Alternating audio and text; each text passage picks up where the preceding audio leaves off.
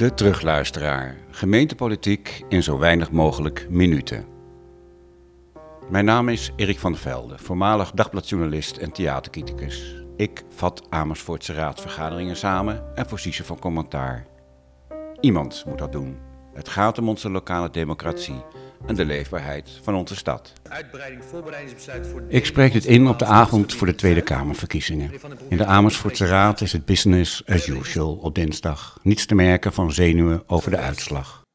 Ook al heeft die geen gevolg voor de samenstelling van de Raad, die zal toch wat anders op je stoel zitten als je morgen weet dat jouw partij draagvlak heeft verloren of het draagvlak heeft bijgekregen.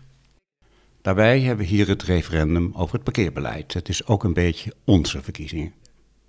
Zou verantwoordelijk wethouder Tias Bijlholt onrustig slapen vannacht? Hij deed iets ongebruikelijks als bestuurder. Wethouders stellen de kwaliteit van het bestuur centraal, voeren het coalitieakkoord uit en leggen verantwoording af aan de raad. De politieke profilering laat zij doorgaans over aan partijgenoten in de raad. Bijlholt sprong op de zeepkist. Hij was drukker op de socials dan in het gemeentehuis. Als je beleid zo persoonlijk en zo politiek maakt, dan kan het bijna niet anders of je moet er een persoonlijke consequentie aan verbinden als er een massaal nee volgt. We gaan het meemaken.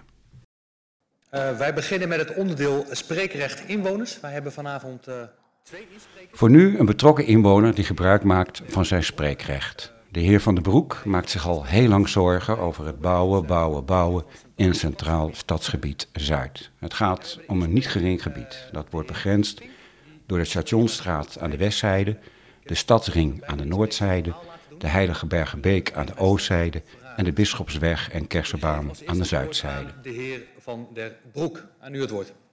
Gaandeweg bij het aanschuiven werd u terugluisteraar bevangen door plaatsvervangende schaamte. uh, Daarover straks meer. Dan begin ik met een samenvatting.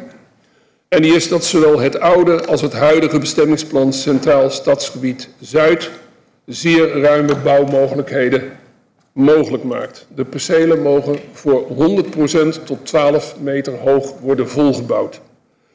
De Raad heeft die bouwmogelijkheden al in 2011 vanuit het stedenbouwkundig oogpunt maar ook uit oogpunt van klimaat, milieu en duurzaamheid als onrechtmatig betiteld.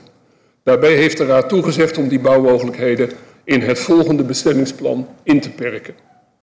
En ter nakoming van die toezegging, althans dat vermoed ik, heeft de Raad op 8 november 2022 een voorbereidingsbesluit geslagen om de bouwmogelijkheden in het plangebied te bevriezen met uitzondering van Bergstraat 911. Ik hoop dat u mij daar straks een vraag over wilt stellen. En omdat er nog geen Het inperken is tijdelijk gebeurd in afwachting van het definitieve bestemmingsplan. Van den Broek en zijn medebuurtbewoners hebben bij de Raad aangedrongen op verlenging en uitbreiding met het terrein Bergstraat 911. Maar dat verzoek zou nooit de Raad hebben bereikt. Ik vind het ernstig dat ons verzoek aan de Raad wordt onderschept door BMW en vervolgens vijf maanden later onbevoegd wordt afgewezen, kennelijk ter voorkoming van schade voor de gemeente. Wij verzoeken dan ook, met z'n tachtigen, om de Raad alsnog voor te stellen om nog deze maand het voorbereidingsbesluit te verlengen en het gebied uit te breiden met Bergstraat 911. Ingewikkeld allemaal. En dan helemaal als je maar twee minuten de tijd krijgt om je verhaal uit de doeken te doen. Wat u terugluisteraar ervan begrijpt, op het terrein Bergstraat 911 wil een ontwikkelaar fors uitpakken met woningbouw. En dat door die forse bouwmogelijkheden een ghetto-achtige uitstraling ontstaat. De gemeente is bang voor juridische consequenties als zij er alsnog met het bestemmingsplan een stokje voor probeert te steken. De kritiek is niet mals. Brieven aan de raad worden onderschept en de angst voor schadeclaims weegt zwaarder dan de leefbaarheid van een wijk. Mag ik dan wethouder Dijksterhuis uitnodigen om hierop te reageren? Meneer Van der Broek suggereert dat dit college, of, of, wie dan ook, een brief aan u heeft achtergehouden of iets dergelijks. Ik hoorde u het woord achter, achtergehouden of onderschept of iets dergelijks hoorde ik u, u gebruiken. Dat hebben wij niet wij hebben ook niet een besluit genomen iets wel of niet te doen. Wij hebben geïnformeerd, middels een raadsinformatiebrief, dat hoe dat verzoek ook luidt, het, uh, uh, het door de raad niet genomen kan worden. Dus de raad heeft, het college heeft geen besluit genomen, geen, een, een, uh, niet opnieuw een voorbereidingsbesluit te nemen. Dat is wat anders dan dat we hebben gezegd dat we het hebben afgewezen. Wij, hebben, wij kunnen er niks mee, want wij zijn niet bevoegd om het überhaupt te doen. We hebben alleen met een raadsinformatiebrief van 7 november, jongstleden, aangegeven dat het niet opportun is om het te doen, omdat het niet mag. Dat is één. En twee, omdat het buitengewoon onverstandig is, omdat wij uh, op dat moment uh, behoorlijk forse planschadeclaims in onze broek zouden kunnen gaan krijgen. We hebben ook het waarom uitgelegd daarvan. Dus er is van onze zijde geen sprake van een onbevoegd genomen besluit, voorzitter. Helder betoog, dank u wel. Ik geef het woord aan de heer. Nee, voorzitter, dit antwoord is allesbehalve duidelijk. En dat vinden raadsleden ook. Rijksterhuis wordt om verduidelijking gevraagd. We hebben dat jaar gebruikt om te kijken, wat willen we daar? En B, is het reëel wat we daar willen gaan doen? Onze conclusie, dat hebben we extern laten onderzoeken, is... als we nu in dat jaar een bestemmingsplanprocedure gaan beginnen... die erop toeziet om de bebouwingsmogelijkheden op de achtererven... van alle, alle percelen binnen het gebied, hè, want daar, daar gaat het in de kern over... te reduceren van de 100% bebouwingsmogelijkheid naar een lager percentage, bijvoorbeeld 50... dat we dan niet voldoende voorzienbaarheid hebben gecreëerd... En voorzienbaarheid is een essentieel criterium om je te vrijwaren van plantschade. Dit is de korte versie. Ik zie heel veel glazige blikken, daar was ik al een beetje bang voor. Uh, daar ben ik als voorzitter ook bang voor, omdat we nou vrij ja. diep de materie ingaan. Uh, ik, ik, ik, merk dat er behoefte is om wat langer over door te praten over dit onderwerp. Ja. We zitten nu wel echt in een, ja, in een soort van vragenspelletje.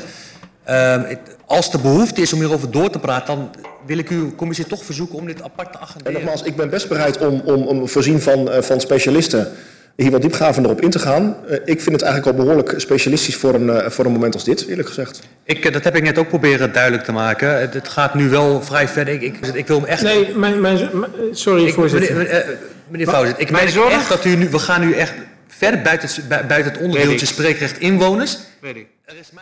Menno Fauzet van Amersfoort 2014 wil toch nog iets kwijt. En dat kost moeite.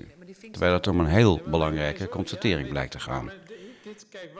Nu de rem is opgeheven en het wachten is op het definitieve bestemmingsplan, wordt het oude bestemmingsplan voor het uitgestrekte gebied Centraal Stadsgebied Zuid weer van kracht. En mogen de percelen dus weer tot 12 meter hoog worden volgebouwd. Terwijl de Raad vindt dat dit onwenselijk is. Ja, dat weet ik. Maar, maar dit, kijk, wat van belang is, is dat het al verlopen is. Dus als er morgen in dit gebied, het is verlopen, we zitten weer in de oude situatie. Dus als er morgen mensen komen, niet zijn de Ber Bergstraat 911, maar andere ontwikkelaars in het gebied, en die doen een aanvraag, kunnen we ook niet weigeren. Ja, maar meneer zit dat is mijn echt... zorg. Moeten we niet nu direct Meneer een Fauzet, verlenging... eh, met alle respect. Ik, ik denk dat u dat zelf ook wel inziet. Dit is echt, echt inhoud. Nogmaals, als er behoefte is om inhoudelijk te bespreken... Uit de goedheid van zijn hart geeft voorzitter Youssef El Masouidi de heer Van den Broek het laatste woord. Ongebruikelijk, want dat gebeurt zelden bij insprekers. We zijn dus in pakken bij 20 jaar niet in staat gebleken om het risico van plantschadeclaims in nieuwe bestemmingsplannen de baas te worden. Ik vind dat onbegrijpelijk. Dank u wel, meneer Van den Broek. Uw betoog is helder. Het is duidelijk overgekomen bij de commissie. Ben ik toch nog een coulante voorzitter gebleken. Uh, eens nog nooit meer, zou ik bijna willen zeggen. We gaan over naar... De schaamte van die terugluisteraar betreft hoe deze en andere insprekers kort worden gehouden. Raadsleden laten hun zinnen eindeloos meanderen, beginnen aan een betoog zonder te weten waar ze gaan eindigen, maar als burgers gebruik maken van hun spreekrecht, krijgen ze te maken met een voorzitter die de stopwatch hanteert en geen enkele helpende hand uitsteekt om een grief duidelijker over het voetlicht te krijgen. Waarom zou het niet over de inhoud mogen gaan? Waarom zou je als burger niet publiekelijk in discussie mogen met een wethouder of raadslieden als het een zaak betreft die jou direct raakt? Dit college draagt voortdurend uit dat het de burgers serieus wil nemen en de dialoog zoekt. Daar lijkt het niet op. Waarop het wel lijkt, is dat het gros van de raadsleden het allerliefst onder elkaar het debat voeren en het maar lastig vinden als mondige burgers ook hun inbreng opeisen.